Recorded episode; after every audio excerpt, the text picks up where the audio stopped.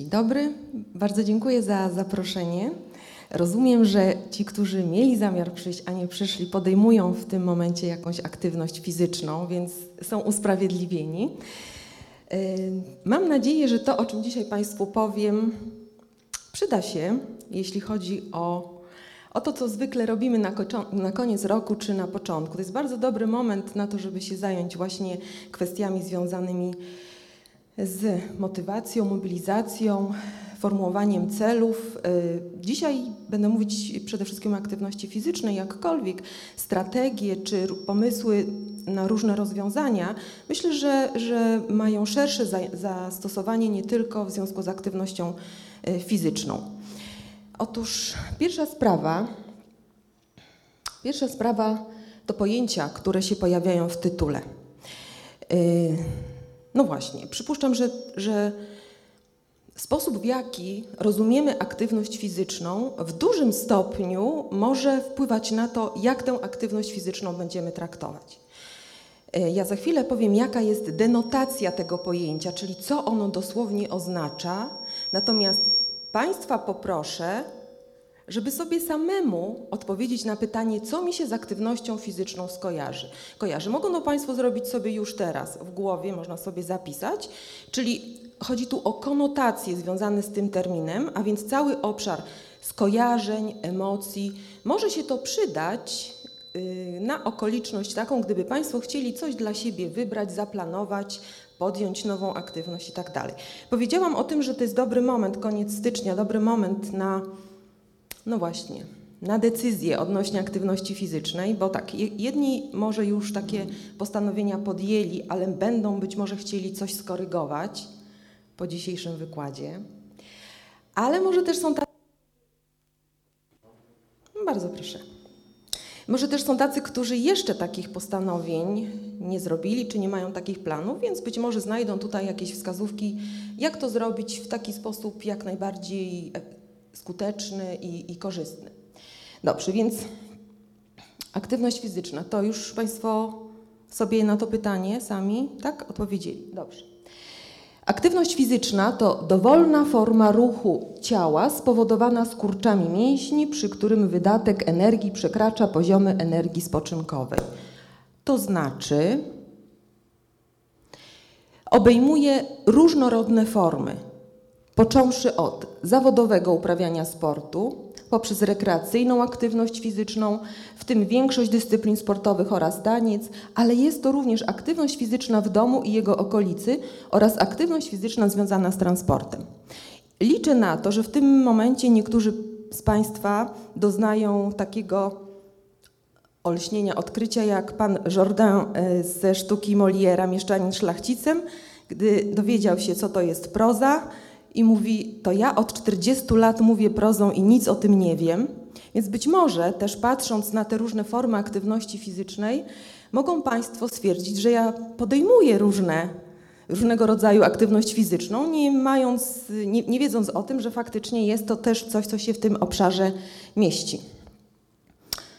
Y, ta definicja, to wyjaśnienie pochodzi y, z dokumentu w którym zawarte są wytyczne Unii Europejskiej dotyczące aktywności fizycznej. To jest dokument z 2008 roku ja do niego kilka razy będę się odwoływać. Będę się również odwoływać do danych CEBOS-u, po to, żeby też, no, będzie nam to potrzebne w związku z tym, o czym chcę Państwu powiedzieć, ale też, żeby Państwo mieli wgląd w pewien kontekst. W pewien kontekst, czyli też, żeby, żeby mieć pewną orientację w zakresie tego, czego możemy się w najbliższym czasie spodziewać i też świadomość tego, że jeżeli również na, pozioma, na poziomie rozwiązań systemowych pojawia się to zagadnienie, to znaczy, że rzeczywiście dowody, argumenty e, są na tyle ważne i przekonujące, że faktycznie również na poziomie indywidualnym być może warto się chwilę nad tą aktywnością fizyczną zatrzymać. W tytule jest mowa też o mobilizacji i determinacji. Mobilizacja to jest pobudzenie do działania, to jest gotowość do podjęcia jakichś działań. Determinacja już ma związek z tym, co się dzieje później. To znaczy zdecydowanie w dążeniu do celu pomimo trudności i kontynuacja. Składa się to na pojęcie znane nam wszystkim, czyli na motywację. Dlaczego się tym zagadnieniem warto zajmować? Bardzo krótka odpowiedź. Bo aktywność fizyczna, zdrowie oraz jakość życia są ze sobą ściśle powiązane. Tyle y, dowodów, badań y, przekonujących, potwierdzających słuszność tego stwierdzenia, że właściwie nie ma tu nad czym dyskutować. Ja skupię się tylko na tych, które wiążą się z aspektami psychicznymi, bo to najbardziej mnie interesuje. No więc jakie jest to uzasadnienie? Proszę zobaczyć. Po pierwsze, ludzkie ciało zostało skonstruowane do ruchu, stąd wymaga regularnej aktywności fizycznej do optymalnego funkcjonowania i unikania chorób. Jest czymś naturalnym dla nas. Po pierwsze. Po drugie, Siedzący tryb życia stanowi czynnik ryzyka dla rozwoju wielu chronicznych schorzeń, w tym chorób sercowo-naczyniowych, stanowiących główną przyczynę zgonów w świecie zachodnim. Jeden przykład tu Państwu podam. Takie badania były w Wielkiej Brytanii robione z udziałem kierowców autobusów i konduktorów tychże autobusów. Badania dotyczyły właśnie tego ryzyka y, chorób sercowo-naczyniowych i okazało się, że jest istotna różnica, jeśli chodzi o to ryzyko. Ono jest dużo większe w przypadku kierowców niż w przypadku konduktorów, których praca miała inny charakter, po prostu mieli więcej ruchu. Między aktywnością fizyczną i średnią długością życia zachodzi bezpośrednia relacja wskazująca, że populacje aktywne fizycznie zazwyczaj żyją dłużej niż populacje nieaktywne. Są też takie doniesienia, z których wynika, że aktywność fizyczna, czasami większe, czy też jej brak, y, negatywne skutki powoduje niż nieodpowiednia dieta. To jest dosyć, y, dosyć ciekawe akurat. E, odkrycie. Ludzie prowadzący siedzący tryb życia po intensyfikacji aktywności fizycznej zgłaszają lepsze samopoczucie zarówno z punktu widzenia fizycznego, jak i psychicznego oraz cieszą się lepszą jakością życia. Na ten temat wiele badań prowadziła pani profesor Monika Guszkowska, więc mamy też doniesienia z naszego gruntu i szereg dowodów, które, z których wynika, jak się zmienia nasze samopoczucie, jak się zmienia poziom negatywnych emocji oraz y, informacje na temat tego, jak długotrwałe są skutki związane, te korzystne skutki związane z aktywnością fizyczną. Ok. Jedna jeszcze kwestia, o której w ramach wprowadzenia chciałabym powiedzieć, to są pewne zjawiska, czyli okoliczności, które no, które negatywnie wpływają na podejmowanie aktywności fizycznej. Czyli z jednej strony mamy coraz większą świadomość na temat tego, jak to jest ważne dla naszego zdrowia i jakości naszego życia, ale z drugiej strony dzieją się inne procesy, które zaburzają to y, zaangażowanie w aktywność fizyczną. Dwie takie kwestie. Po pierwsze to są nowe modele spędzania wolnego czasu, telewizja, internet, komunikatory internetowe i gry komputerowe, które wymagają siedzenia zdecydowanie. I następna sprawa to są wynalazki. Wynalazki, które ograniczają ilość wysiłku fizycznego koniecznego do wypełnienia domowych obowiązków i do przemieszczania się z miejsca na miejsce, choćby różnego rodzaju środki transportu albo urządzenia, które po prostu nas wyręczają w różnych pracach. I ostatni element w ramach prowadzenia, co wiemy na temat aktywności fizycznej Polaków, czyli coś, co nas dotyczy. Z informacji podanych przez CEBOS, to, są, to jest raport, który można znaleźć, gdyby kogoś interesowały szczegóły na stronie Ministerstwa Sportu i Turystyki, a ja kilka tylko podam tutaj Państwu y, informacji. W ciągu ostatniego roku dwie trzecie Polaków uprawiało jakiś sport bądź ćwiczenia. Mogą Państwo od razu sobie odpowiedzieć na pytanie, czy należy do tej grupy, czy też nie. Aktywność sportowa to przede wszystkim domena ludzi młodych, dobrze wykształconych, zadowolonych ze swojej sytuacji materialnej, mieszkających w mieście. Tutaj można się zastanawiać, y, jak taki element jak zadowolenie, w ogóle zadowolenie, czy doświadczenie pozytywnych emocji, jaki ma związek z aktywnością. Otóż ma duży, bo my łatwiej i chętnie się angażujemy w różne działania, ale też zależność jest taka, że Dzięki aktywności my doświadczamy poprawy samopoczucia i tych emocji, które, które lubimy. Zdecydowanie najbardziej popularną formą rekreacji jest jazda na rowerze, a na drugim miejscu pływanie. Polacy uprawiając sport kierują się rozmaitymi motywacjami. I to jest kolejna kwestia, czyli parę słów na temat tego, jaka aktywność związana jest z jakim motywem, bo różne są powody, dla których ktoś może się decydować, by aktywność tego rodzaju podjąć. Po pierwsze, najczęściej ćwiczymy dla zdrowia i dla przyjemności. Po drugie, jest to spora grupa badanych, bo prawie co drugi uprawiający sport podejmuje aktywność fizyczną głównie dla poprawy samopoczucia, by odreagować stres i być w dobrej formie. Tutaj są jest kilka hipotez, które tłumaczą działanie tego mechanizmu. Jedna to jest hipoteza dystrakcyjna, czyli y, angażując się w jakąś aktywność fizyczną, czyli nie wiem, gram w jakąś grę, czy wykonuję jakieś ćwiczenie, czy uczestniczę w jakichś, jakichś zajęciach w klubie fitness, moja uwaga jest skupiona na tej aktywności, a wtedy to, co powodowało, że, że się martwiłam, stresowałam, gdzieś tam odchodzi trochę na bok. I po takiej aktywności troszeczkę już inaczej mogę spojrzeć na to, co się działo, a co, co, mnie, co mnie martwiło, czy było powodem tego stresu. To po pierwsze, a po drugie, mam też taką chwilę wytchnienia, że przez te 45 minut czy 50 nie zajmuję się tym. No i oczywiście są hipotezy związane z tym, że Aktywność fizyczna powoduje, że tam podnosi się temperatura mięśni, czyli trochę uzyskujemy taki efekt jak przy relaksacji, prawda? Bo w relaksie też jest tak, że mięśnie jak się rozluźniają, zmienia się ich temperatura, więc ten efekt tutaj może być z tym kojarzony. No i wreszcie to są e, te różne hormony, neuroprzekaźniki i tak dalej, to już takie biochemiczne różne e, mechanizmy. E, niemniej jednak możemy w różnych obszarach szukać wyjaśnień dla tego faktu. Różne to bieganie, pływanie, gimnastyka, fitness, jazda na rowerze to sporty uprawiane przede wszystkim dla zdrowia. Proszę zobaczyć, to są takie aerobowe aktywności. Na siłownię Polacy chodzą porównywalnie często dla zdrowia, co dla urody, żeby dobrze wyglądać, mieć ładną sylwetkę, czyli rzeźba, tak? Natomiast przyjemność to główny powód uprawiania takich sportów jak taniec, turystyka piesza, piłka nożna, sporty zimowe i siatkówka. Proszę zobaczyć, że w tym ostatnim punkcie ta przyjemność e, często związana jest z obecnością innych osób. Czyli kwestia pewnej satysfakcji z relacji, z kontaktu z innymi okazuje się być istotnym motywem y, uczestniczenia w aktywności fizycznej. No i tutaj jest już pewne nawiązanie do tego, skąd czerpią motywację mistrzowie sportowi, a w zapowiedzi dotyczącej tego wykładu jest na ten temat informacja, więc ja więcej o tym jeszcze powiem. Niemniej jednak właśnie kwestia związana z pewną atmosferą i obecnością innych osób zdecydowanie może korzystnie na naszą motywację wpływać. Dobrze.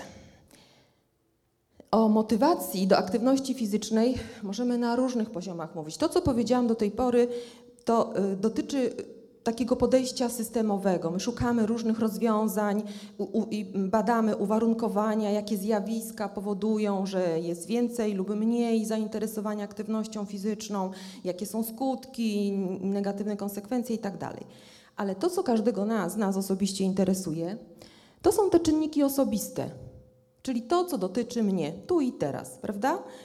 To, co powiedziałam do tej pory, to jest, jeszcze raz mówię, to jest pewne tło, wprowadzenie, zrozumienie tematu, to jest też y, myślenie o tym, co w przyszłości może w tym obszarze nastąpić. Natomiast najważniejsze dla nas są czynniki osobiste. I te czynniki osobiste natury psychicznej, natury psychicznej to jest z kolei to, co mnie interesuje najbardziej, możemy analizować w dwóch takich na dwóch poziomach: poziom korzyści i poziom kosztów. Robimy sobie taką kalkulację: dlaczego tak, dlaczego nie, czego się spodziewam, a co muszę od siebie dać, co muszę zainwestować, z jakim wysiłkiem to się może wiązać. Korzyści natury psychicznej to też kilka takich najbardziej podstawowych y, informacji, też udokumentowanych badaniami. Otóż zachowanie funkcji poznawczych oraz zmniejszone ryzyko depresji i demencji. W, na przykład w Belgii jest taki program leczenia depresji, w którym zajęcia, czyli obejmujące różne formy aktywności fizycznej, są elementem y, terapii. Wykorzystuje się różnego rodzaju formy aktywności fizycznej w leczeniu różnego rodzaju zaburzeń y, czy radzeniu sobie ze stresem. Niższe poziomy stresu oraz związana z tym lepsza jakość snu, lepszy obraz własnej osoby oraz poczucie własnej wartości, a także większy entuzjazm i optymizm. Czytałam ostatnio o takich badaniach przeprowadzonych z udziałem osób starszych, w który, którzy właśnie e, jako ten, e, taką, tą korzyść psychiczną wynikającą z regularnej aktywności fizycznej podawali właśnie to większe poczucie własnej wartości i lepszy obraz własnej osoby, czyli myślą o sobie lepiej, bo sprawia im, daje im satysfakcję, poczucie, że sobie dobrze radzą, że są niezależni, że, że nie, nie czują takiego zmęczenia jak wcześniej na przykład. I tutaj proszę zobaczyć, w ogóle nie mówimy o jakichś tam osiągnięciach, rekordach, wynikach, ale o czymś takim, co subiektywnie dla poszczególnych osób y, jest istotne i odczuwalne w codziennym życiu. Y, te badania, o których tutaj mówię, dotyczyły takich form ćwiczeń fizycznych, natomiast nie ma badań, a jest duże zainteresowanie, jak takie ćwiczenia mentalne czy aktywności, które wiążą się też z pewnym treningiem mentalnym, na przykład yoga, y, jakie by przynosiły skutki, bo tutaj możemy oczekiwać, że, że, że, że będą też dostrzegane korzyści innego rodzaju niż poczucie większej y, sprawności. No, jeśli chodzi o koszty, no to przede wszystkim czas. Potrzebujemy czasu na aktywność fizyczną i jest ona dla nas pewnym wysiłkiem. Mówiłam wcześniej, że to wysiłek energetyczny jakiś, no i, no i nie do końca tak jest, że, że myśl o tym, że się muszę wysilić, że muszę podjąć jakiś trud, musi mnie zachęcać. Ale też, ale też, może czasem trochę przesadzamy z tym poczuciem y, jakie to są koszty. Czyli może trochę przeceniamy, jak bardzo czasowo by nas ta aktywność fizyczna miała angażować, żeby już przynosiła nam korzyści. I może przesadzamy z tym, że to jest aż tak duży wysiłek, czy nas na taki wysiłek stać. Żeby sobie to uzmysłowić, powiem Państwu, jakie są zalecenia tej Światowej Organizacji Zdrowia, żeby móc to odnieść do swojego dnia, do swojego tygodnia i zobaczyć, czy byłabym, czy byłbym w stanie wygospodarować tę ilość czasu na taką formę aktywności, którą dla zdrowia się zaleca.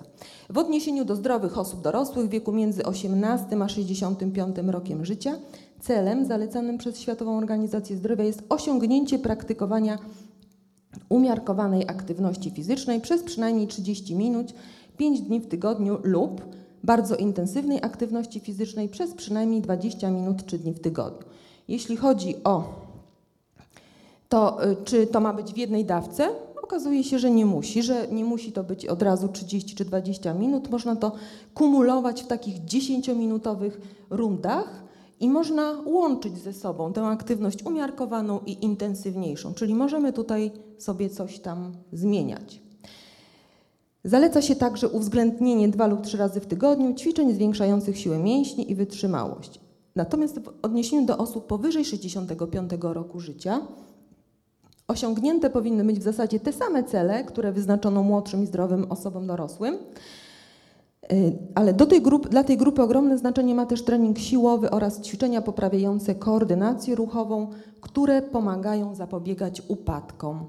Y, są też y, na przykład proponowane zajęcia dla osób starszych, to może się nazywać trening samoobrony, ale tak naprawdę to są takie zajęcia, które obejmują różnego rodzaju ćwiczenia, na których osoba starsza uczy się na przykład jak bezpiecznie upadać, jak chronić głowę, jaką częścią ciała, jak się, jak się układać, jak reagować w różnych sytuacjach, kiedy gdzieś tam się coś zawadzę, czy, czy, czy, czy gdzieś zrobi się ślisko, czy ktoś mnie popchnie niechcący.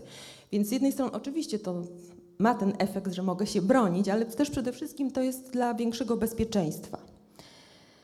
Y, no i wreszcie ta grupa poniżej 18 roku życia, a więc młodzież w wieku szkolnym powinna wykazywać codzienną aktywność fizyczną na umiarkowanym lub intensywnym poziomie przez 60 minut lub dłużej w formach odpowiednich, dostosowanych do wieku, przyjemnych oraz obejmujących zróżnicowane ćwiczenia. Pełna dawka ćwiczeń może być kumulowana podobnie jak w poprzednich przypadkach, w przynajmniej tych 10-minutowych rundach. No i tutaj patrzymy, żeby, żeby ta aktywność miała taki, mm, żeby ten trening miał taki charakter ogólnorozwojowy, wszechstronny, żeby różne y, tutaj obejmowało mm, ćwiczenia aerobik, siłowe, koordynacyjne, gibkość i rozwój ruchowy. Szczególny nacisk powinien być położony na rozwój motoryczny, zdolności motorycznych osób młodych. Dobrze, to, to tyle, jeśli chodzi o jakieś e, uniwersalne wskazania, zalecenia. No a teraz to, co dotyczy każdego z nas osobiście. Pierwsze, w świetle tego, co powiedziałam, można stwierdzić, że korzyści są ewidentne, formy różnorodne, nakłady finansowe nie są konieczne. Potrzebny czas możliwy do, do wygospodarowania, czyli można powiedzieć, nie ma powodu jakiegoś obiektywnego, żeby, żeby ktoś mógł stwierdzić, no ja bym chciała, ale nie mogę. Czemu niektórym trudno się zmobilizować, a innym, którzy się zmobilizują, trudno jest wytrwać? Tak? Czyli zajmujemy się teraz tym, co może dotyczyć każdego z nas indywidualnie. Pierwsza sprawa, co nam może przeszkadzać? Może nam przeszkadzać taki sposób myślenia, który polega na tym, że stawiamy sobie w głowie, ustalamy ze sobą pewne warunki, po spełnieniu których mogę podjąć aktywność fizyczną. To jest strategia, którą bardzo lubią studenci, jak się mają uczyć do sesji. Na przykład zacznę się uczyć o pełnej godzinie, prawda? Potem ktoś zadzwoni i znowu do następnej pełnej muszę czekać. My też tak mamy. Zacz podejmę aktywność fizyczną w nowym roku, albo na urlopie, albo gdzieś tam takiej potrzebujemy cezury czasowej, że od wtedy. Na razie nic nie muszę robić, tak? To jest pierwsza rzecz. Hmm. Może też być tak, i to jest taki paradoks. Pójdę na trening, ale najpierw muszę trochę schudnąć, bo nie bardzo, no wstydzę się pokazać tam, że tu trochę tłuszczu, tam trochę tłuszczu. No to jest takie myślenie trochę odwrotne, no bo po to też podejmuję aktywność fizyczną, żeby sobie lepiej po, po, poradzić y, właśnie z jakimiś tam zbędnymi kilogramami, żeby trochę tam zmienić ten metabolizm, tak? No a czasami jest, y, tak to, tak, tak, tak to może brzmieć, taka przeszkoda, że w tym momencie jeszcze nie mogę. Y, następna sprawa y, to jest to, że obawiamy się oceny innych osób, czyli mamy na myśli jakąś określoną aktywność fizyczną, pierwszą lepszą z brzegu i stwierdzamy, że to nie jest dla mnie, albo nie jestem w tym aż tak dobra jak ktoś tam, kto, kto się tym zajmuje, i to też może dla mnie stanowić taką barierę, że no jeśli nie to, no to znaczy w ogóle dla mnie nic. Co może nam jeszcze przeszkadzać? Nasz perfekcjonizm. Jeżeli mamy w sobie taką silną potrzebę, że jak coś robię, to muszę to robić dobrze, to wówczas dosyć trudnym dla nas doświadczeniem jest taka sytuacja, kiedy coś, czegoś muszę się uczyć, zacząć od początku, być żółtodziobem w jakiejś tam aktywności. To trochę też wiąże się z tym pierwszym warunkiem, że ja wtedy szukam takich okoliczności, żeby dołączyć, żeby nie dołączyć do jakiejś grupy, albo nie, żeby nie zaczynać wtedy, kiedy już inni coś potrafią, tylko żeby tak od początku, żeby tak nie, czuć, nie być najgorszym, żeby się nie wyróżniać. Jeżeli mam taką silną orientację na porównywanie się z innymi, to z jednej strony to jest coś takiego, co sprzyja osiągnięciom, bo, bo taka perfekcjonistyczna postawa często wiąże się z, że mamy wysokie osiągnięcia, ale niestety z nią wiążą się bardzo nieprzyjemne koszty emocjonalne. No bo nie zawsze takie, po pierwsze, nie zawsze mamy szansę na satysfakcjonujący wynik. Tak? Nie zawsze wypadamy korzystnie w sytuacji, kiedy się z innymi porównujemy. Rzadko kiedy zdarza się, abyśmy robiąc coś byli absolutnie bezbłędni. Więc cokolwiek byś nie robił, przy takiej perfekcjonistycznej yy, nastawieniu, zawsze znajdziesz powód, żeby tam sobie dołożyć i żeby się czuć niekomfortowo. Czy jest dlatego jakaś alternatywa?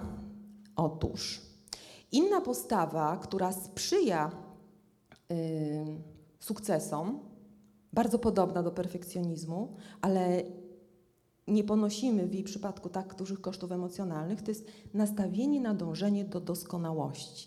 I to jest pewna inspiracja, którą czerpiemy ze sportu i od, od, od, od zawodników. Jest różnica między tym, czy ja dążąc do sukcesu właśnie wymagam od siebie bardzo dużo, nie daję sobie prawa do błędu, mam duży dyskomfort, kiedy no właśnie nie w pełni satysfakcjonuje mnie wynik. A zupełnie innym, inne emocje towarzyszą takiej postawie, kiedy ja w danym momencie skupiam się na tym, co mam robić i robię to najlepiej, jak potrafię w tym momencie.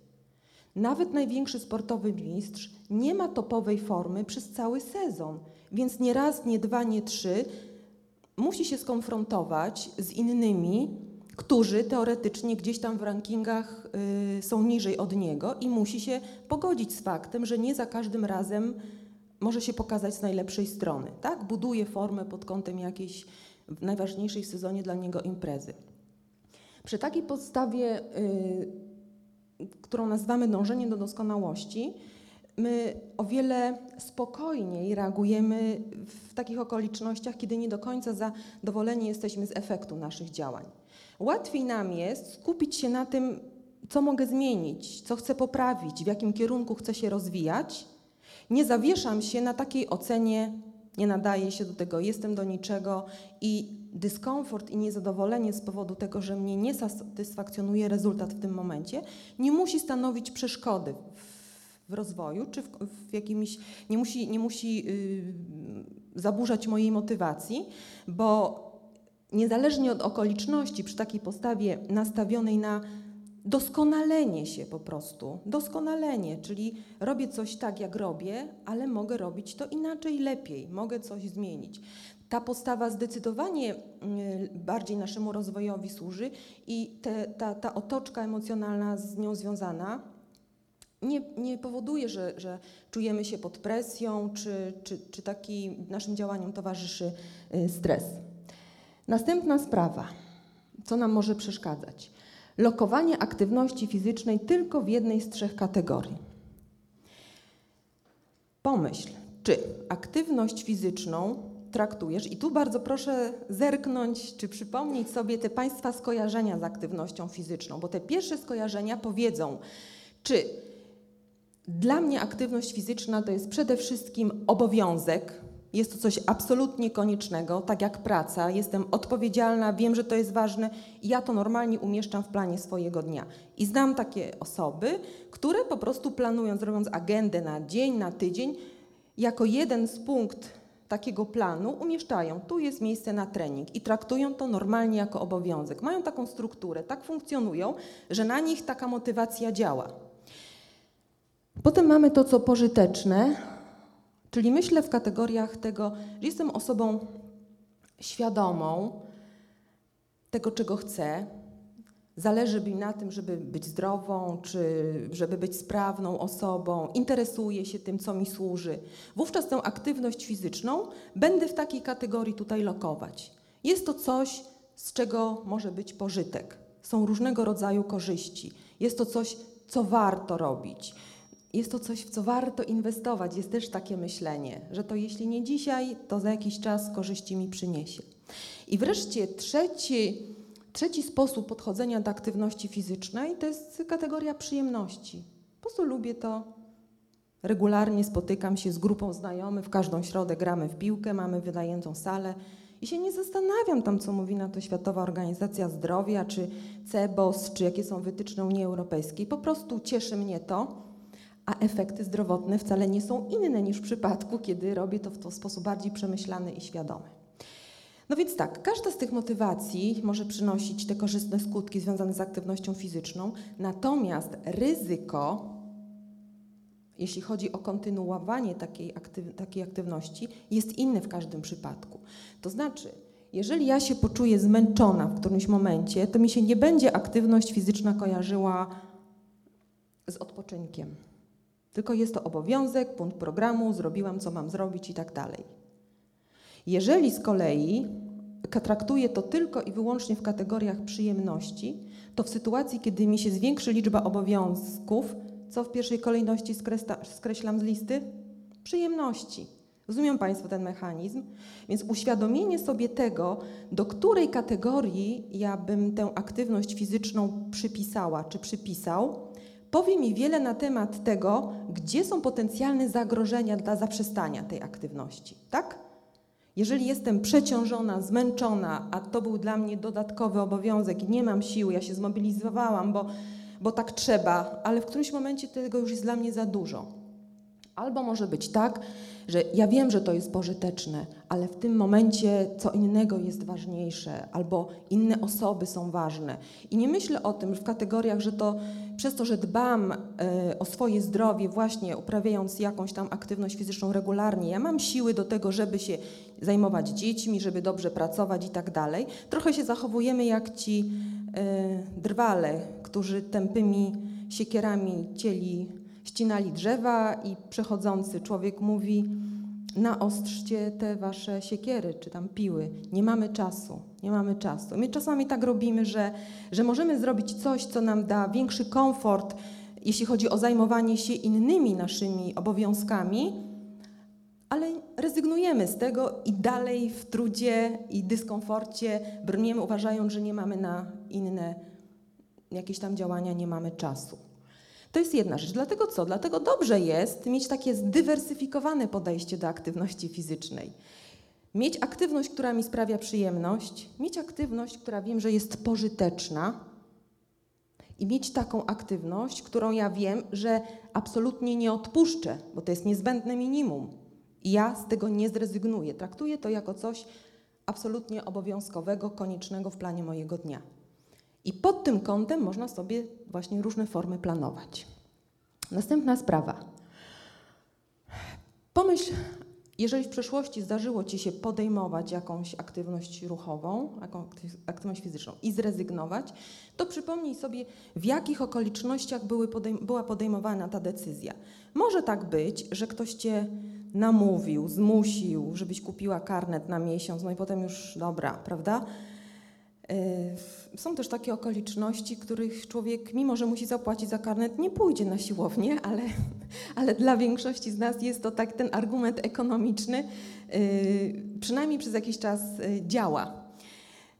No właśnie, to okazuje się, że jeżeli podejmowana decyzja jest odbierana przez nas, przez nas jako nasza własna, to ona uruchamia inną motywację niż yy, ma to miejsce w sytuacji, kiedy, kiedy ktoś nas zmusi i tak dalej. Nie jest złe, bo jeśli pójdziesz za namową innych, tylko ja mówię teraz o tej, yy, że ktoś cię zmobilizuje, to jest okej. Okay. Tylko o to chodzi, że czasami trudno nam jest wytrwać, między innymi dlatego, że nie mamy poczucia, że to jest moja, mój wybór, moja decyzja. Yy, jeżeli decyduję się na coś, na przykład, że będę tam dwa razy w tygodniu to i to, prawda? Sobie tak postanawiam, wymyśliłam i wiem, że to jest mój pomysł, to wówczas jak się jakieś zakłócenia pojawią, to ja jestem bardziej zdeterminowana, żeby jednak wytrwać, bo inaczej jaki mam wybór? Muszę sobie powiedzieć, to była głupia decyzja. A my bardzo nie lubimy doświadczyć e, takiej sytuacji, kiedy muszę stwierdzić, nie miałam racji. Rozumieją Państwo? Więc jeżeli podejmę jakieś działanie i mam poczucie, że ono wynika z mojego wyboru, to wówczas ta moja determinacja, są szanse, że będzie większa i ja będę raczej szukać sposobów, żeby sobie z jakimiś trudnościami poradzić, niż poddam się stwierdzając, nie, nie, nie, to nie było mądre, głupio zrobiłam, bez sensu, to nie jest dla mnie. Następna sprawa.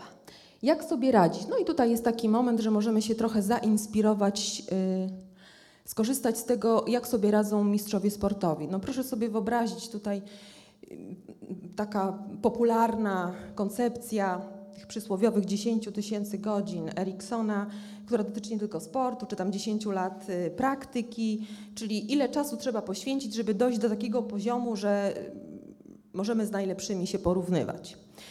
No więc jeżeli mistrzowie sportowi ileś tam tych tysięcy godzin, czy ileś lat spędzają na jakiejś aktywności, no to bez motywacji i do takiej naprawdę motywacji trudno sobie wyobrazić, żeby w ogóle ten czas to był czas jakiejś, jakiegoś harmonijnego y, rozwoju, żeby, żeby ta krzywa rozwoju była taką jednostajnie wznoszącą się linią prostą. Zwykle są tam różne zakłócenia, trudne sytuacje, kryzysy, no jakoś trzeba sobie z nimi radzić.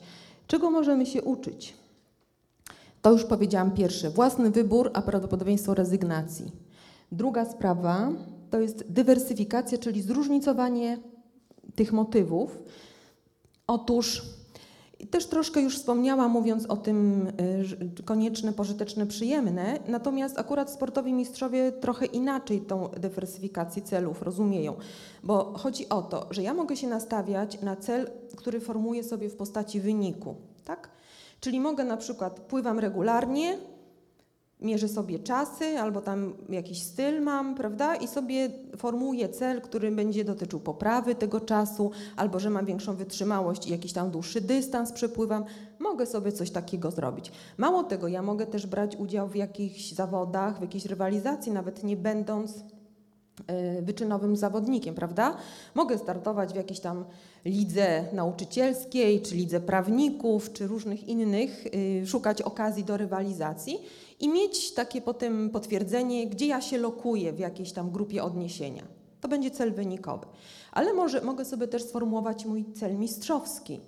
Nie muszę być sportowym mistrzem, by mieć mistrzowskie cele. Cel mistrzowski jest rozumiany jako coś takiego, co sobie wyznaczam jako punkt, do którego chcę dojść, ale on y, dla mnie tą bazą jest y, rozeznanie swoich możliwości i poziomu swoich umiejętności tu i teraz. Na przykład umiem to, robię to, a chciałabym to robić tak, albo oprócz tego robić jeszcze coś innego. Punktem wyjścia jest, są moje potrzeby, moje cele, moja osoba. I jeżeli mówię o mistrzowskim celu indywidualnym, to znaczy mówię o tym, w jakim kierunku ja się chcę rozwijać. I to jest coś, co mnie absolutnie nie ogranicza, bo wynik może mnie ograniczać. Mogę go osiągnąć, mogę go nie osiągnąć. No bo jeśli sobie sformułuję cel wynikowy, że chcę się znaleźć w finale jakichś rozgrywek, nie do końca to ode mnie zależy, bo ja nie wiem, jacy inni zawodnicy tam będą. Może będę dziewiąta, nie będę może w finale, prawda? Bo będą inni lepiej przygotowani albo nie będzie formy dnia w danym momencie. Natomiast cele mistrzowskie mogę absolutnie, są dla mnie do osiągnięcia, bo są dopasowane do mnie, do moich możliwości, do tego, co mnie interesuje. Wreszcie są tak zwane cele zadaniowe. Na tu i teraz, co ja chcę zrobić. Czyli co ja chcę zrobić w związku z tym, czego się chcę nauczyć, albo w związku z tym, co chcę poprawić. Czyli te cele zadaniowe są, nawiązują do moich celów mistrzowskich. W jakim ja chcę iść kierunku, co chcę zmienić, co chcę osiągnąć, co jest dla mnie ważne i co konkretnego w związku z tym zamierzam. Czyli to jest odpowiedź na pytanie, co ja teraz w związku z tym robię. Skupienie się na konkretnym zadaniu. Sportowcy tak robią, że jeżeli na przykład, nie wiem, tenisista chce poprawić swój serwis, tak, to jest będzie jego cel mistrzowski, tam sobie w procentach jakoś to o, o, oznaczy, no to w jakiś sposób muszę, no, no coś, coś muszę zmienić, czegoś się muszę nauczyć. W związku z tym na każdym treningu wykonuję takie i takie ćwiczenia albo takie i takie zadanie i sobie patrzę tam jaki procentowo, jak mi to wychodzi, prawda? Albo szukam takich ćwiczeń, które mi pozwolą, żeby mieć większą siłę, większą precyzję i tak dalej, pod kątem tego mojego mistrzowskiego celu. Czyli to są takie, można powiedzieć, tailor-made ćwiczenia, szyte na miarę pod kątem tego, co mi jest potrzebne, co, co jest dla mnie atrakcyjne, co mnie interesuje, co jest dla mnie ważne. Zasada więcej niż jedna korzyść. To znaczy, że jeżeli aktywność fizyczna jest postrzegana przeze mnie jako coś, z czego mam więcej niż jedną korzyść, to też ta moja motywacja w sytuacji, kiedy w jednym obszarze jakiś tam motyw gdzieś zaszwankuje, to ja mogę wesprzeć się tutaj tymi pozostałymi filarami. Czyli nie tylko jedna potrzeba, nie tylko jeden cel, bo wtedy wszystko jest, tak, proszę zobaczyć, jakby budować wieżę stawiając klocek na klocku, ona będzie mniej stabilna niż wtedy, kiedy mamy piramidę, prawda? Czyli mamy, no, ta baza jest taka solidniejsza. Więcej jest wtedy możliwości i więcej takiego komfortu i swobody, że jak jeden element gdzieś tam nie zadziała, to nie wali się od razu wszystko. Nie wali się. Może jest chwila przystoju, oddech głębszy, skorygowanie celów być może, ale mogę dalej do przodu. Zamiast rezygnacji, jeśli pojawi się uzasadniony powód do zaprzestania określonej aktywności, zamiana na inny rodzaj aktywności. Tutaj jako przykład podałam sytuację pana Krzysztofa Cegielskiego, żużlowca, który 12 lat temu miał bardzo ciężki wypadek, w wyniku którego no, już nie mógł y, wyczynowo uprawiać sportu i przez długi czas poruszał się na wózku.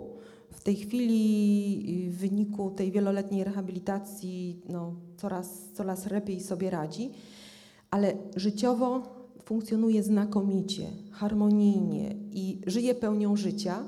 Natomiast jeśli Państwo, ktoś z Państwa oglądał, bo były co najmniej dwa filmy na, y, opowiadające jego historię, a też był gościem na mojej macierzystej uczelni, więc miałam okazję słuchać od niego tej jego historii, on nie przestał, nie zaprzestał aktywności fizycznej. Ona zmieniła nieco charakter, bo była mm, elementem rehabilitacji, ale on opowiada, jak szedł na pływalnię wykonywać ćwiczenia, on mówi, ja szedłem na trening, to był po prostu mój trening taką temu nadawał treść. Czyli nie było coś, y, proszę znowu popatrzeć, co konieczne, pożyteczne, przyjemne y, i sama interpretacja tej sytuacji. Czyli to nie było coś, że tylko tyle mi życia zostało, no co już robię, bo muszę i tak dalej. Ale to, co w danych okolicznościach było wskazane, było możliwe, dla niego było źródłem podobnej satysfakcji, jak wcześniej treningi takie sportowe.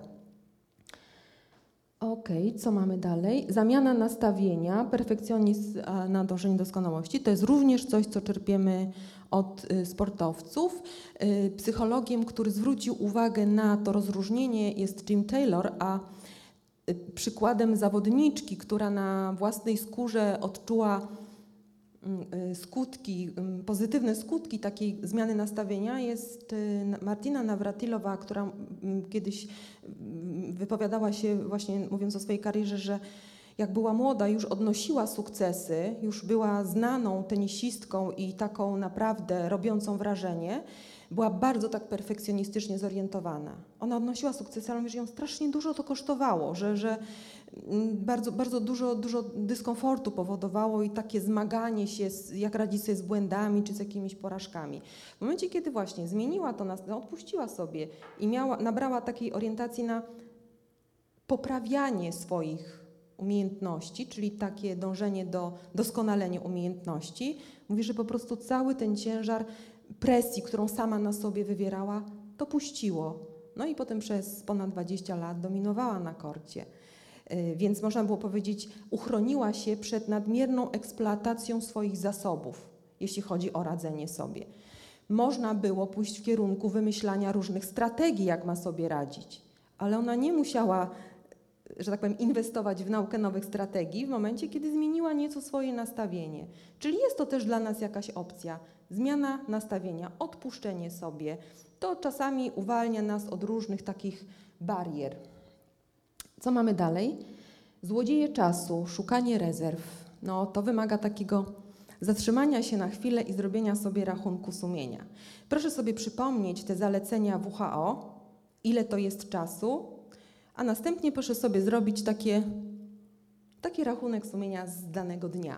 Może nie z soboty, ale z takiego dnia między poniedziałek, wtorek, środa, czwartek, piątek. Zwykły dzień. I zobaczyć, gdzie tam można znaleźć jakieś rezerwy.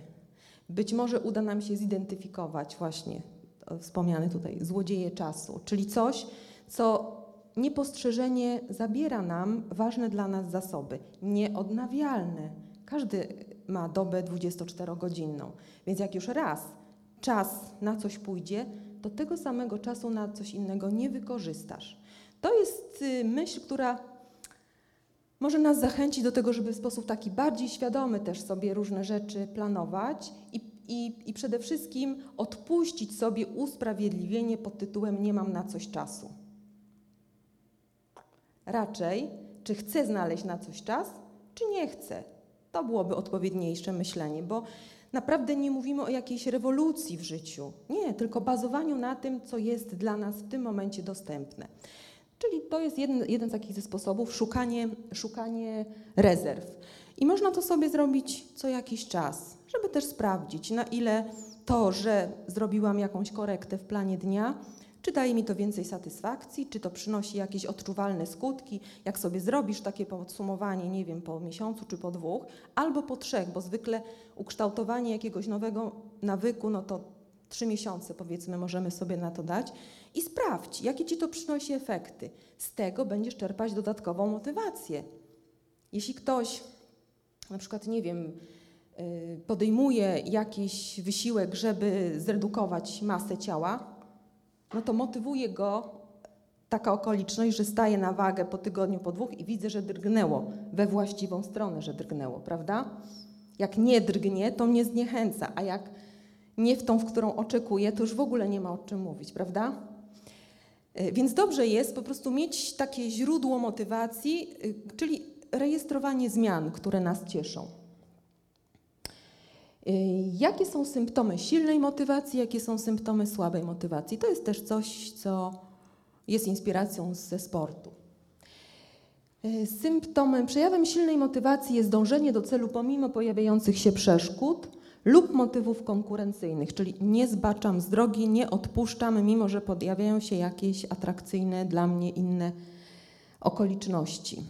Dobre zapamiętywanie momentów, gdy dążenie do celu zostało przerwane. W przypadku zawodników kontuzja, awaria sprzętu, nie wiem, zmiana y, pogody i trzeba mecz tenisa przerwać, to jest coś u, u osób, które są mocno zdeterminowane i zaangażowane, powoduje właśnie, że zapamiętują ten moment i to budzi takie y, niezadowolenie.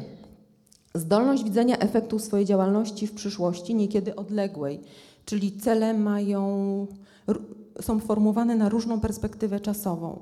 Mistrzowie sportowi widzą, jak to, co robię tu i teraz, jaki ma związek z tym, co ja chcę osiągnąć za 4 lata. Nie dzieje się to z dnia na dzień. Po, po, takie popularne stwierdzenie: w dniu zawodów wszyscy mają maksymalną motywację. Tu o to chodzi, żeby ją mieć dużo wcześniej, na takim poziomie, dzięki któremu ja będę się angażować w różne działania związane z tymi przygotowaniami. Zawodnicy, kolarze, którzy biorą udział w Tour de France w lipcu, jesienią, już w listopadzie rozpoczynają przygotowania do tej imprezy. Czyli dużo wcześniej, no, czy do igrzysk 4 lata, 4 lata wcześniej. Yy, rezygnacja z szybkich, mało ambitnych nagród na rzecz bardziej atrakcyjnych, dowartościowujących, ale odległych w czasie. Czyli, a to chyba Eugenio Barba, czy Eugenio Barba powiedział, mm, tylko chwasty rosną szybko, prawdziwe, piękne kwiaty dojrzewają powoli. Więc y, czasami też tak jest, że jeżeli chcemy osiągnąć coś wartościowego, to trzeba zaakceptować fakt, że to wymaga czasu, wysiłku, cierpliwości, wymaga czasu. Y, jeżeli wcale też nie jest wykluczone, że, że po drodze, w dążeniu do tego ambitnego celu, nie możemy mieć jakichś wzmocnień, które nas tym dążeniu utwierdzą. To jedno drugiego nie wyklucza. Proszę pamiętać, konieczne, pożyteczne, ale też i przyjemne. Czyli ja mogę, dążąc do tego ambitnego celu, pomyśleć o tym, żeby też zadbać o to, żeby mi to dawało przyjemność i sprawiało satysfakcję. Ja nie muszę być umordowana tymi staraniami. Czasami tak i czasami też może, mogę mieć satysfakcję z tego, że jednak czuję, że to był jakiś wysiłek, no ale też nie muszę sobie odbierać takich momentów, kiedy absolutnie czuję, że coś jest przyjemne, że, że, że, że mnie uskrzydla. Zachowanie swojej indywidualności, koncentracja na wyznaczonych celach, bez ulegania zachowaniom konformistycznym. To jest trochę takie radzenie sobie z różnymi pokusami, radzenie sobie z różnymi rozpraszaczami. Czasami może się wydawać, że jesteśmy bezwzględni w dążeniu do takiego celu. No ale to bynajmniej nie chodzi tutaj o to, żeby y, po trupach do celu dążyć. Niemniej jednak, niemniej jednak zdawać sobie sprawę z tego, że mogą być takie momenty, w których ta, mimo że absolutnie nie mam wątpliwości, że, że, że jestem w 100% przekonana, że chcę tego, do czego dążę, wcale to nie oznacza, że ja nie mam prawa gdzieś po drodze mieć zachwiania motywacji. A więc nie muszę reagować paniką w, w momencie, kiedy czuję, że dzisiaj mi się nie chce. To, to jest okej, okay. to jest okej. Okay. Proszę popatrzeć, jest, jeśli coś trwa w czasie, też ma swoją dynamikę. No, ja mogę taki przykład podać. No, mam troje dzieci, bardzo je kocham, ale to nie oznacza, że przez te 23 lata, odkąd jestem mamą, że każd każdego ranka wstaję po prostu uskrzydlona i się cieszę, że mogę wstać za 26 i różne rzeczy tam domowe robić. Nie, czasami mi się po prostu zwyczajnie nie chce i, i, i szukam sposobu, żeby ten moment odwlec, yy, Czasami robię coś po prostu, taki jest mój obowiązek, a innym razem po prostu no, rzeczywiście z ogromnym entuzjazmem, radością i, i, i bez absolutnie e, chwili wątpienia. E, co, co, co chciałam powiedzieć przez to, że nie, nie, musimy się obawiać, czy karać siebie, czy jak wspomniałam wcześniej, panikować, kiedy dostrzegam, że coś, co przez tyle czasu i, i tak świadomie przeze mnie mm, wybrane, zadecydowane i tak dalej, że w którymś momencie gdzieś czuję zniechęcenie i tak dalej. Jest to ok, ale też jeśli znam siebie, to wiem, jak sobie z takim zniechęceniem radzić. Czy wystarczy poczekać? Czasami wystarczy poczekać, nic nie muszę robić. Y, a czasami, jeżeli mam ten mój cel, y, czyli to, co konieczne, prawda? Konieczne, pożyteczne, przyjemne, to ja się skupię tylko na tym, co jest konieczne. Nie mam ochoty myśleć o pożytkach, nie mam nawet w tym momencie ochoty na przyjemności, ale zrobię to, co jest konieczne. Rozumiem Państwo, o co chodzi? Nie muszę mieć zawsze takich emocji jakichś mega pozytywnych, żeby móc coś kontynuować. Czyli mam taką wersję dla siebie minimum, którą robię niezależnie od tego, co się dzieje, jak się czuję, żeby trzymać kierunek. Czy ja to powiedziałam jasno, czy zagmatwałam, chcąc wyjaśnić? Jest ok? Dobrze. E, po czym poznamy słabą motywację? Tutaj napisane jest e, behawioralne wskaźniki słabej motywacji, no bo my tak do głowy czyjejś dostępu nie mamy. Nie wiem, co tam się dzieje. Natomiast możemy zaobserwować zachowania. Co zatem może świadczyć o słabej motywacji? Jak widzimy, brak chęci do treningu, szukanie różnego rodzaju wymówek, zwłaszcza jak cele są ambitne, brak pełnego zaangażowania w czasie treningu. Czyli jeżeli ten czas, gdy skupiamy się tylko na tym, co konieczne, przedłuża się, to to może być y, przejaw jakiegoś motywacyjnego kryzysu.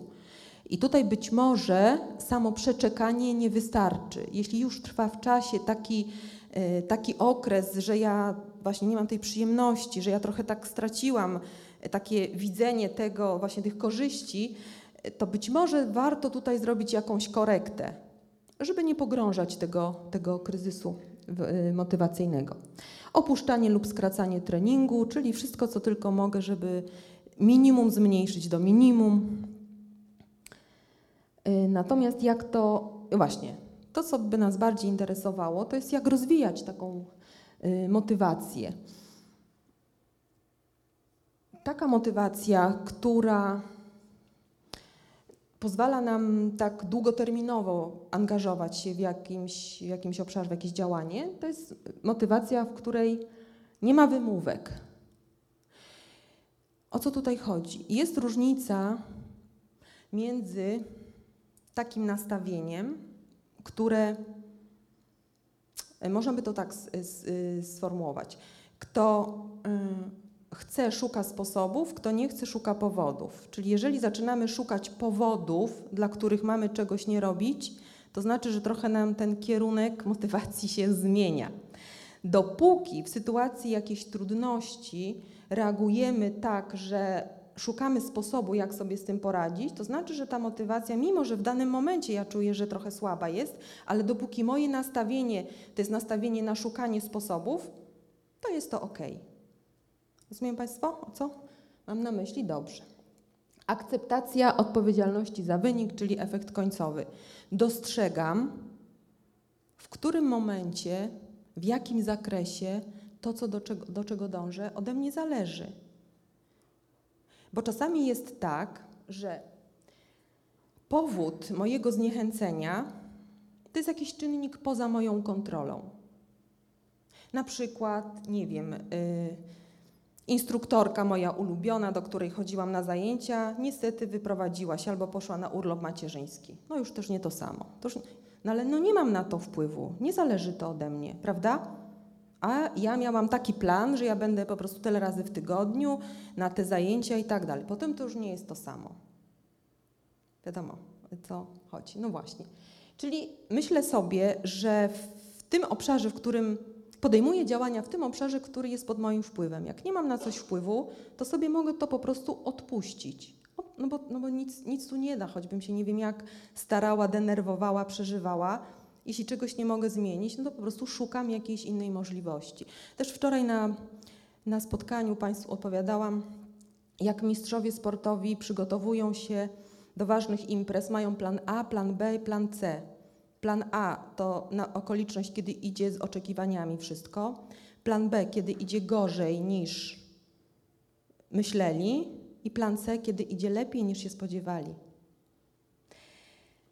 Yy, sytuacje, kiedy są jakieś nieprzewidziane zmiany, jakieś okoliczności, które nas zaskakują, mogą nas trochę zdekoncentrować i rozproszyć.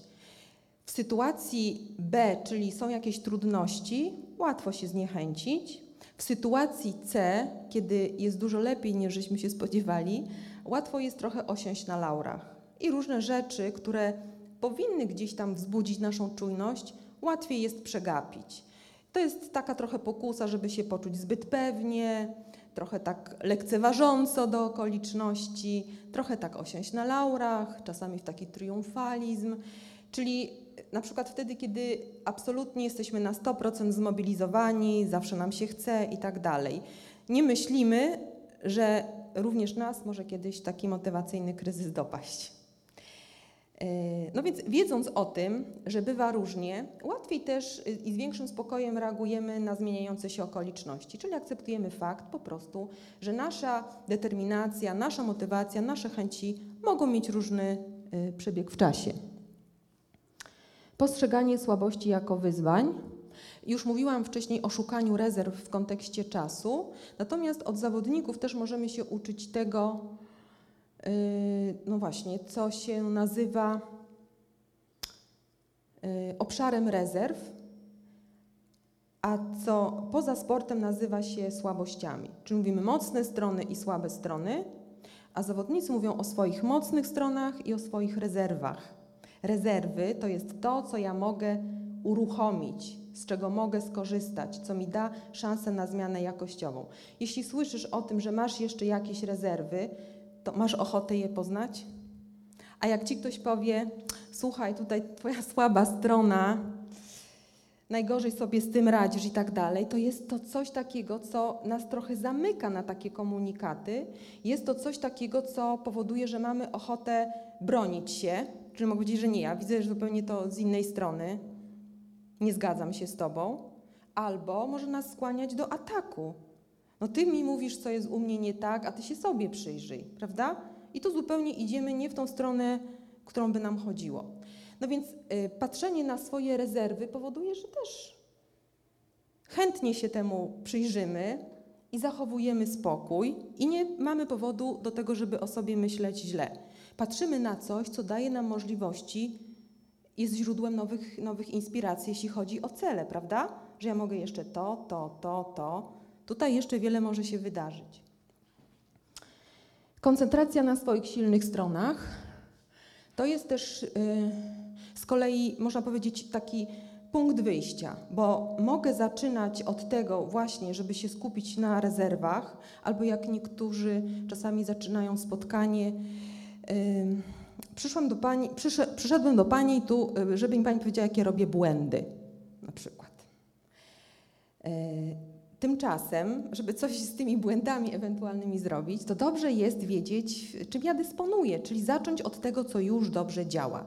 Jeżeli chcemy też na przykład zmienić coś w zakresie swojego zaangażowania, jeśli chodzi o aktywność fizyczną, to najpierw zacznij od tego, żeby zobaczyć, co już w tym zakresie robisz i co dobrze funkcjonuje. To jest dobry punkt wyjścia, to jest fundament, na którym możesz coś budować, bo łatwiej jest dodać element do tego, co dobrze funkcjonuje, niż burzyć wszystko i zaczynać od początku i czekać Bóg wie ile na jakiś efekt. Więc moje silne strony to też jest coś, co mi dodaje poczucia pewności. Mówimy tu o faktach. To nie jest tak, że ktoś mi przyjdzie i tam mówi, poradzisz sobie i jakimś tam naiwnym, pozytywnym myśleniem mnie chce uwieść, tylko ja po prostu odwołuję się do faktów. Wiem, co robię dobrze, wiem, co się sprawdza, wiem, co funkcjonuje tak, jak trzeba, co mnie satysfakcjonuje i ja od tego mogę zacząć. I myślę, co mogę do tego dołożyć. Co dalej? Poczucie dumy y, z własnego, no, czyli też cieszenie się z dokonań swoich.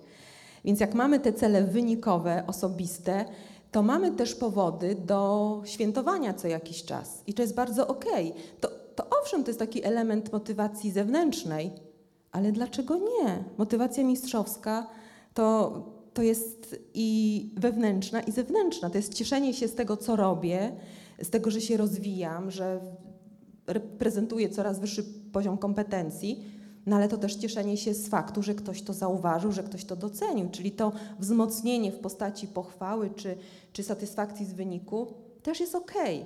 Ono nie zaburzy. Jeżeli ja wszystko bym, że tak powiem, uzależniała tylko od, od tych zewnętrznych wzmocnień, to faktycznie tak przyszłościowo nie rokuje to najlepiej.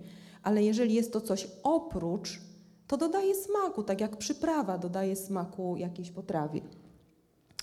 Pewność siebie oparta na solidnym przygotowaniu, czyli pewność siebie oparta na świadomości tego, co mi wychodzi, co robię dobrze, właśnie co jest moją mocną stroną. Odwołujemy się do czegoś, co jest dla nas przekonujące i racjonalne.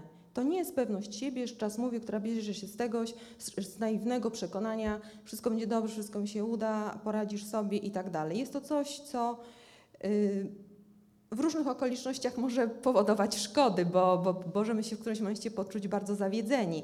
Natomiast zdawanie sobie sprawy z tego właśnie, jakie są fakty, na czym mogę budować, na czym mogę się oprzeć, zdecydowanie tej pewności siebie sprzyja. Zdolność do wyznaczania i osiągania osobistych celów, to już mówiłam, determinacja skierowana na osiągnięcie sukcesu przez wewnętrzne atrybucje. Hmm. Tutaj by można powiedzieć o takiej. Yy, o tym, w jaki sposób y, y, tłumaczymy, jakimi przyczynami tłumaczymy różne zdarzenia. Możemy coś tłumaczyć przyczynami stałymi, zmiennymi, y, przyczynami, które takimi wewnętrznymi, zależnymi od nas albo zewnętrznymi. I to też będzie miało wiele wspólnego z naszą motywacją. Podam taki przykład ze sportu między innymi radzenie sobie w sytuacji porażki i wykorzystywanie tych atrybucji zewnętrznych albo w ogóle zmiennych chroni nas przed takimi y, większymi kosztami, y, tymi emocjonalnymi w sytuacji porażki. Jeżeli ja właśnie nie, nie, nie, nie, nie poradzę sobie tam z jakimś zadaniem w sposób, który by mnie satysfakcjonował i znajdę jakieś powody inne niż tylko to, co zależy ode mnie, to daje mi to pewną ulgę, bo myślę sobie, no spośród pozostałych zawodników ja w najgorszych warunkach startowałam, prawda? Więc to też mogło mieć wpływ na to. No poza tym akurat sędzia odwrócił się w takim momencie, kiedy ktoś mnie sfaulował, powinna być żółta kartka, on tego nie... Może się tak zdarzyć, no różne rzeczy mogą się zdarzyć, więc jeżeli ja znajduję jakieś uzasadnienie poza tym, co zależy, na, zależy ode mnie, daje mi to pewną ulgę. Natomiast na dłuższą metę to trochę mnie tak rozleniwia, bo ja o sobie tylko myślę w kategoriach samych pozytywnych i ok, natomiast nie widzę nigdzie jakiegoś obszaru, który by zależał ode mnie. Inaczej trochę postępują y, właśnie ci mistrzowie radzenia sobie y, w sytuacji, kiedy, kiedy jest zwycięstwo. Zwyciężyłem, bo byłem solidnie przygotowany, bo ja mam super predyspozycję do tej dyscypliny sportu. No, wtedy po takim doświadczeniu dodatkowo to wzmacniam swoje poczucie wartości, swoją pewność siebie. Skrajnym przypadkiem, takim anegdotycznym, e, to będzie historia której bohaterem jest Sir Alex Ferguson, który przed laty, w 2004 roku, jak e, Manchester przegrał pod jego wodzą, przegrał z drużyną z Kopenhagi w rozgrywkach w Lidze Mistrzów, to była sensacja, przegrali 1-0, nikt się nie spodziewał.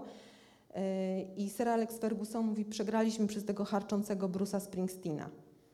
Nie powiedział, że nie przygotowałem właściwie swojej drużyny i zlekceważyliśmy przeciwnika, złą obrałem taktykę na mecz, nie doceniłem walorów drużyny przeciwnej, nic takiego.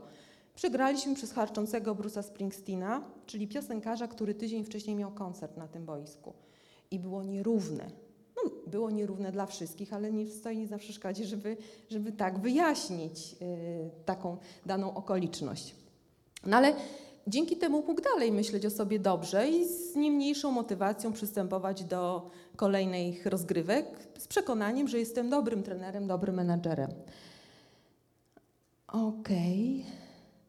Tutaj bym jeszcze może w drugim punkcie chciała się zatrzymać. Co sprzyja takiej silnej motywacji? Między innymi e, to, o czym mówiłam na samym początku, czyli jednym z motywów uprawiania różnych dyscyplin jest to, że czerpiemy przyjemność, między innymi z kontaktów z innymi. E, okazuje się, że jeżeli podejmujemy aktywność fizyczną w towarzystwie innych osób albo umawiamy się z, z, inną osobą, to jest to taki dodatkowy filar, który utrzymuje naszą motywację. Bo jeżeli umawiasz się na jakąś tam rozgrywkę tenisową z kimś i nie przyjdziesz, no to zostawiasz na lodzie daną osobę. Inaczej trochę jak się tam umawiasz gdzieś na siłowni z kimś, bo może sam poćwiczyć. Niemniej jednak jest to pewien dyskomfort, jeśli kogoś zawiedziesz, bo umawiasz się i nie przychodzisz. Tak samo jest w sorcie. Jak masz partnera sparingowego, czyli kogoś, z kim się na trening umawiasz, to jest to dodatkowo mobilizujący element. Oczywiście my różną wartość, różne znaczenie nadajemy temu towarzystwu innej osób. Jak ktoś ma potrzebę w ogóle kontaktu z innymi, no to będzie to dla niego warunek konieczny, żeby aktywność fizyczna opierała się na kontakcie, na relacjach z innymi. Ale może też być tak, że ja po prostu z kimś na jakiś, mam jakiś plan, w którym, który realizuję razem z jakąś tam osobą. Można spotkać e, na fitness klubach, jak na przykład dziewczyny tak parami przychodzą o tej samej godzinie, obok siebie na bieżni albo obok siebie na rowerkach, zawsze te same, zawsze o określonej godzinie się umawiają i, no i mają dodatkową przyjemność, że spędzają ze sobą czas, a oprócz tego korzyści z aktywności fizycznej też jak najbardziej mają miejsce. Yy, ok. Co charakteryzuje motywację? Wzbudzanie energii, mamy chęć do działania, jesteśmy ukierunkowani na dany cel, nasza uwaga jest bardziej selektywna, coś wybieramy, coś innego ignorujemy. Yy, no i też te motywy mają wiele wspólnego z naszymi potrzebami. Im więcej mają wspólnego z naszymi potrzebami, tym ta motywacja będzie silniejsza. Y, pokażę Państwu taki przykład, jak możemy sobie takie zrobić ćwiczenie dotyczące rozpoznawania swoich potrzeb y, i odniesienia tego do y, planowania aktywności fizycznej.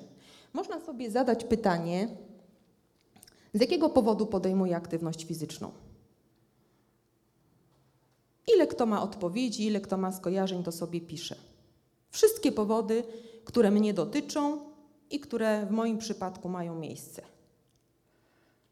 A następnie każdy z tych powodów dopasowujemy do prawdopodobnie znanej Państwu bardzo, bardzo popularny konstrukt yy, hierarchia potrzeb.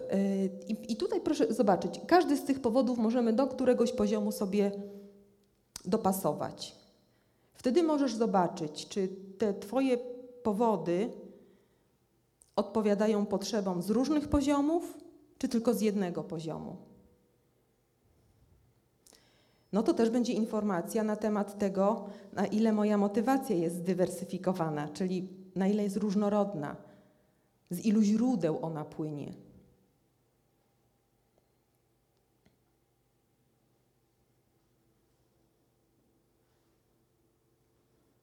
Ok, dobrze. Dobrze. Tutaj mówiliśmy o postanowieniach noworocznych. To możemy się na chwilkę zatrzymać, żeby, żeby sprawdzić, czy te faktycznie sposób, w jaki je formułujemy, daje nam szansę na to, żeby je zrealizować, czy też na co warto zwrócić uwagę, formułując takie, takie cele noworoczne. No to ja taką mam propozycję, żeby sobie teraz to sprawdzić. Do wyboru są odpowiedzi od 1, co oznacza zawsze, 5 nigdy. A pytanie pierwsze jest: Posiadam cele, które są zapisane w pozytywnym języku, to znaczy takim racjonalnym, pozytywnym, odnoszą się do tego, co ja mam robić. Czy w taki sposób sobie formułujesz cele?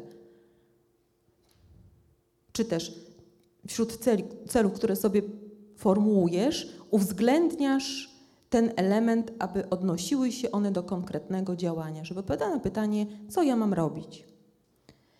Posiadam cele organizacyjne i zawierające specyficzne działania, czyli co konkretnie jest możliwe, żeby dany cel zrealizować. Wreszcie Udało mi się osiągnąć wiele celów i cały czas realizuję kolejne. Jeżeli masz takie poczucie, to znaczy, że rozumiesz o co chodzi i wiesz, jak skutecznie działać, żeby mieć szansę na zrealizowanie celu. Przy tym, czy skuteczne realiz- zrealizowanie celu to nie jest stuprocentowe. To się szacuje tak na 80%, bo jak jest y, poniżej 80%, to znaczy, że za ambitny cel i gdzieś tam w dłuższej perspektywie czasowej mogę się zniechęcić. Jeżeli w 100% realizuję, to być może za mało ambitny, że mogę trochę odważyć się i wykroczyć poza tą strefę komfortu i sobie zaplanować coś, co będzie dla mnie rzeczywiście wyzwaniem. Więc oszacuj, na ile to, co sobie postanawiasz, udało Ci się do tej pory zrealizować. Poświęć minimum 30 minut tygodniowo na napisanie, ocenę i korektę swoich celów. I posiadam cele, które są możliwe do osiągnięcia i kontrolowane przeze mnie. To wymaga po prostu zapisania takiego celu i, i, i sprawdzenia go pod tym kątem. Na ile to, co w tym zapisie się mieści, zależy ode mnie, na ile da się to przełożyć na konkretne zachowania czy konkretne działania. Okej. Dobrze. To na, y, na koniec, tak? Na koniec. W ramach podsumowania o trzech sprawach chciałam powiedzieć. Pierwsza to są nasze trzy podejścia. I wszystko to, o czym do tej pory mówiłam, może być, y, odnosić się tutaj do, do tej kwestii y, trzech podejść, jeśli chodzi o podejmowanie aktywności fizycznej. Pierwsze to jest ocen niezbędne minimum. Drugie oszacuj realne możliwości tu i teraz. Trzy uwzględnij optymalne rozwiązania. Przed chwileczką mówiłam o tym, że warto cele sobie zapisać, że to jest taki rodzaj kontraktu z samym sobą. To też nam pozwala się temu przyjrzeć, bo ja na emocjach mogę różne rzeczy sobie tam ułożyć w głowie, potem zapominam, potem mi się coś odwiedzi i już nie pamiętam, co napisałam. Jak są napisane, ja mam możliwość po prostu zobaczyć, jak na innych emocjach do nich się odnoszę, co tam rzeczywiście sobie w tym, w tym celu zawarłam. I teraz, jeżeli to jest rodzaj kontraktu, to można powiedzieć, ja trochę tak sama ze sobą negocjuję, negocjuję, jak ja ten, czy i jak ja ten cel zamierzam zrealizować. Jeżeli przystępujemy do negocjacji, to formujemy sobie dwa rodzaje celów. Cele właściwe i cele przetargowe. Cele przetargowe to jest to, z czego ja mogę ewentualnie zrezygnować. Natomiast cele właściwe to jest to, co ja chcę osiągnąć, czyli w tym zakresie nie robię żadnych ustępstw. W przypadku aktywności fizycznej cele przetargowe to może być forma aktywności, czyli ja mogę zmienić zajęcia taneczne na pływanie albo bieganie, tak? To, to będą moje cele przetargowe. Tu mogę, mogę sobie zwiększyć częstotliwość, tak? Mogę sobie nie rano robić, tylko po południu. Więc wypisuję sobie te obszary, w zakresie których mogę coś zmieniać. A cele właściwe formułuję sobie na trzech poziomach, takich właśnie jak te tutaj, zaraz jeszcze je wyjaśnię. Istotą celów właściwych jest to, że ja tu zmian nie dokonuję. To znaczy, jak się umawiam ze sobą, że moje minimum to jest i to nazywam trzy razy w tygodniu po 30 minut aerobowe ćwiczenia, dwa razy w tygodniu mięśnie, czy wytrzymałość, czy tam jakieś inne sobie dokładnie szczegóły tutaj formułuję, to ja sobie to w trzech wersjach przygotowuję. Kiedy naprawdę mam napięty harmonogram, bo jest tak czasem, że faktycznie robię wszystko w dużym tempie i w bardzo dużej dyscyplinie. Żeby nie uchronić się przed ryzykiem, że wyrzucę z planu swojego tę aktywność fizyczną, mam ją sformułowaną w formie minimum, czyli jest coś, czego absolutnie ze swojego planu nigdy nie wyrzucam. Druga opcja to są takie realne cele, czyli widzę mniej więcej, ile czasu mi praca zajmuje, jakie mam poza pracą obowiązki, ile mam czasu tak dla siebie w tej zielonej strefie, żeby odnawiać zasoby, i ile z tego chcę przeznaczyć na spędzanie czasu, nie wiem, z rodziną czy ze znajomymi, a ile mogę przeznaczyć na aktywność fizyczną. Szacuję sobie w sposób realny, czyli ja wiem, że możliwe byłoby, żeby to było powiedzmy trzy razy, ja mogę nawet po godzinie, jest to ok. Natomiast dwa dni to ze znakiem zapytania, prawda? Wreszcie trzecie, uwzględnij optymalne rozwiązanie.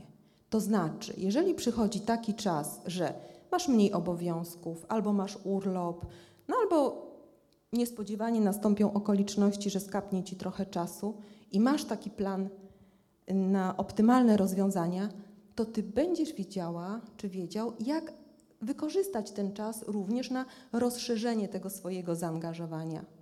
Żeby to nie było tak, że mnie coś zaskoczyło i by się okaże, że przy komputerze czy przy telewizorze przysiedziałam, bo to najłatwiej chwyta naszą uwagę. A jeśli ja mam w głowie taki cel optymalny, czy ja wiem, że wtedy, w tym momencie ja mogę na przykład pójdę sobie na zajęcia z latino, bo zawsze chciałam, a jednak tego czasu aż tyle nie miałam. Natomiast kiedy mam jakiś ten czasowy zysk, to ja właśnie sobie na to mogę go wykorzystać. Rozumiem Państwo, o co chodzi? Czyli jest to forma negocjacji, ale negocjacje mogą być czymś absolutnie ekscytującym. Nie wiesz do końca, jaki będzie efekt, ale możesz się zmierzyć z takim wyzwaniem. Wreszcie druga sprawa, wytrych czy klucz. Wytrych, czyli czy do mnie odnoszą się pewne uogólnienia, jakieś uniwersalne zasady, bo ja mieszczę się pod krzywą Gaussa jedno odchylenie w prawo lub w lewo, czyli myślę podobnie jak większość osób i mam podobne tutaj jakieś potrzeby, powiedzmy. Czy ja mam jakieś szczególne potrzeby, szczególne zainteresowania? Czy moja sytuacja pod pewnymi względami jest na tyle wyjątkowa, albo aktywność fizyczna dla mnie jest na tyle ważna, że ja muszę w indywidualny sposób tę kwestię potraktować. I tym się dzisiaj nie zajmiemy, ale jest to coś, co zdecydowanie można i warto zrobić. Szukać klucza. Szukać klucza do osoby, jeśli to, co działa na większość, tak jak wczoraj ktoś po, y, do mnie podszedł, już nie wiem, i mówi: Ja to wszystko rozumiem. Ja wiem, że to jest pożyteczne, wartościowe i tak dalej, ale na mnie to nie działa. I to jest przykład, kiedy trzeba poszukać klucza, skoro to, co działa w przypadku wielu osób, akurat w tym konkretnym niekoniecznie. Wreszcie trzecie, i to jest właśnie to a propos klucza, szukania klucza. Czy chodzi nam tylko o zaplanowanie aktywności fizycznej, czy też planowanie w ogóle, czyli planowanie, które dotyczy ważnych dla nas obszarów życia, czyli pracy, rodziny, znajomych, hobby, w którym uwzględniona byłaby aktywność fizyczna. No i tu by się mógł zacząć nowy wykład, ale się akurat nie zacznie, tylko się skończy. Natomiast chciałam Państwu powiedzieć, że jak najbardziej można sobie zrobić, i to wymaga troszkę, troszkę takiego zatrzymania się i przyjrzenia się sobie w perspektywie biegu życia, czyli popatrzenie na to, co działo się w przeszłości, na to, co tu i teraz i na to, do czego dążę, do czego zmierzam i połączenia tych trzech perspektyw. No i są takie sposoby, żeby, żeby sobie taki plan opracować, żeby sobie przygotować, to właśnie jest to, czego dzisiaj już nie zrobimy, y, żeby sobie na przykład po, popatrzeć na najważniejsze obszary w, moim, w swoim życiu i ocenić je pod kątem, które są dla mnie osobiście najważniejsze, ile poświęcam na nie czasu, jaki poziom stresu towarzyszy mi w każdym z tych obszarów. I teraz, czy dla mnie aktywność fizyczna to będzie osobny obszar, który tu dodaję, czy to będzie coś, co mi pomoże zmniejszyć poziom stresu albo wpłynie na to, ile ja poświęcę czasu w ramach tych poszczególnych sfer. A więc mogę na przykład poświęcić więcej czasu rodzinie, bo znajdę taką formę spędzania wolnego czasu, że będę mogła go spędzać ze swoimi dziećmi. Tak mnie córka wyciąga co, co, co chwilę na łyżwy, prawda? Jest to forma aktywności fizycznej. Ja mogłabym w tym czasie pójść tam sobie trening jakiś zrobić, ale jeśli dla niej to jest przyjemność, dla mnie zresztą też. No to jest to kategoria spędzania czasu z rodziną, tak? Niemniej jednak akurat ma formę aktywności fizycznej. Więc tak też można na to popatrzeć. Czy tą aktywnością fizyczną ja mogę wspierać swój rozwój w tych ważnych dla mnie obszarach, czy ująć ją jako osobna kategoria, bo powiedzmy będzie to moje hobby, które, na które chcę wygospodarować sobie osobny czas. Tak? Dobrze, obiecałam, że skończę, więc dotrzymam obietnicy, więc muszę dojechać do slajdu. Dziękuję za uwagę. To już, to już blisko. No właśnie. To ja bardzo serdecznie dziękuję Państwu za uwagę.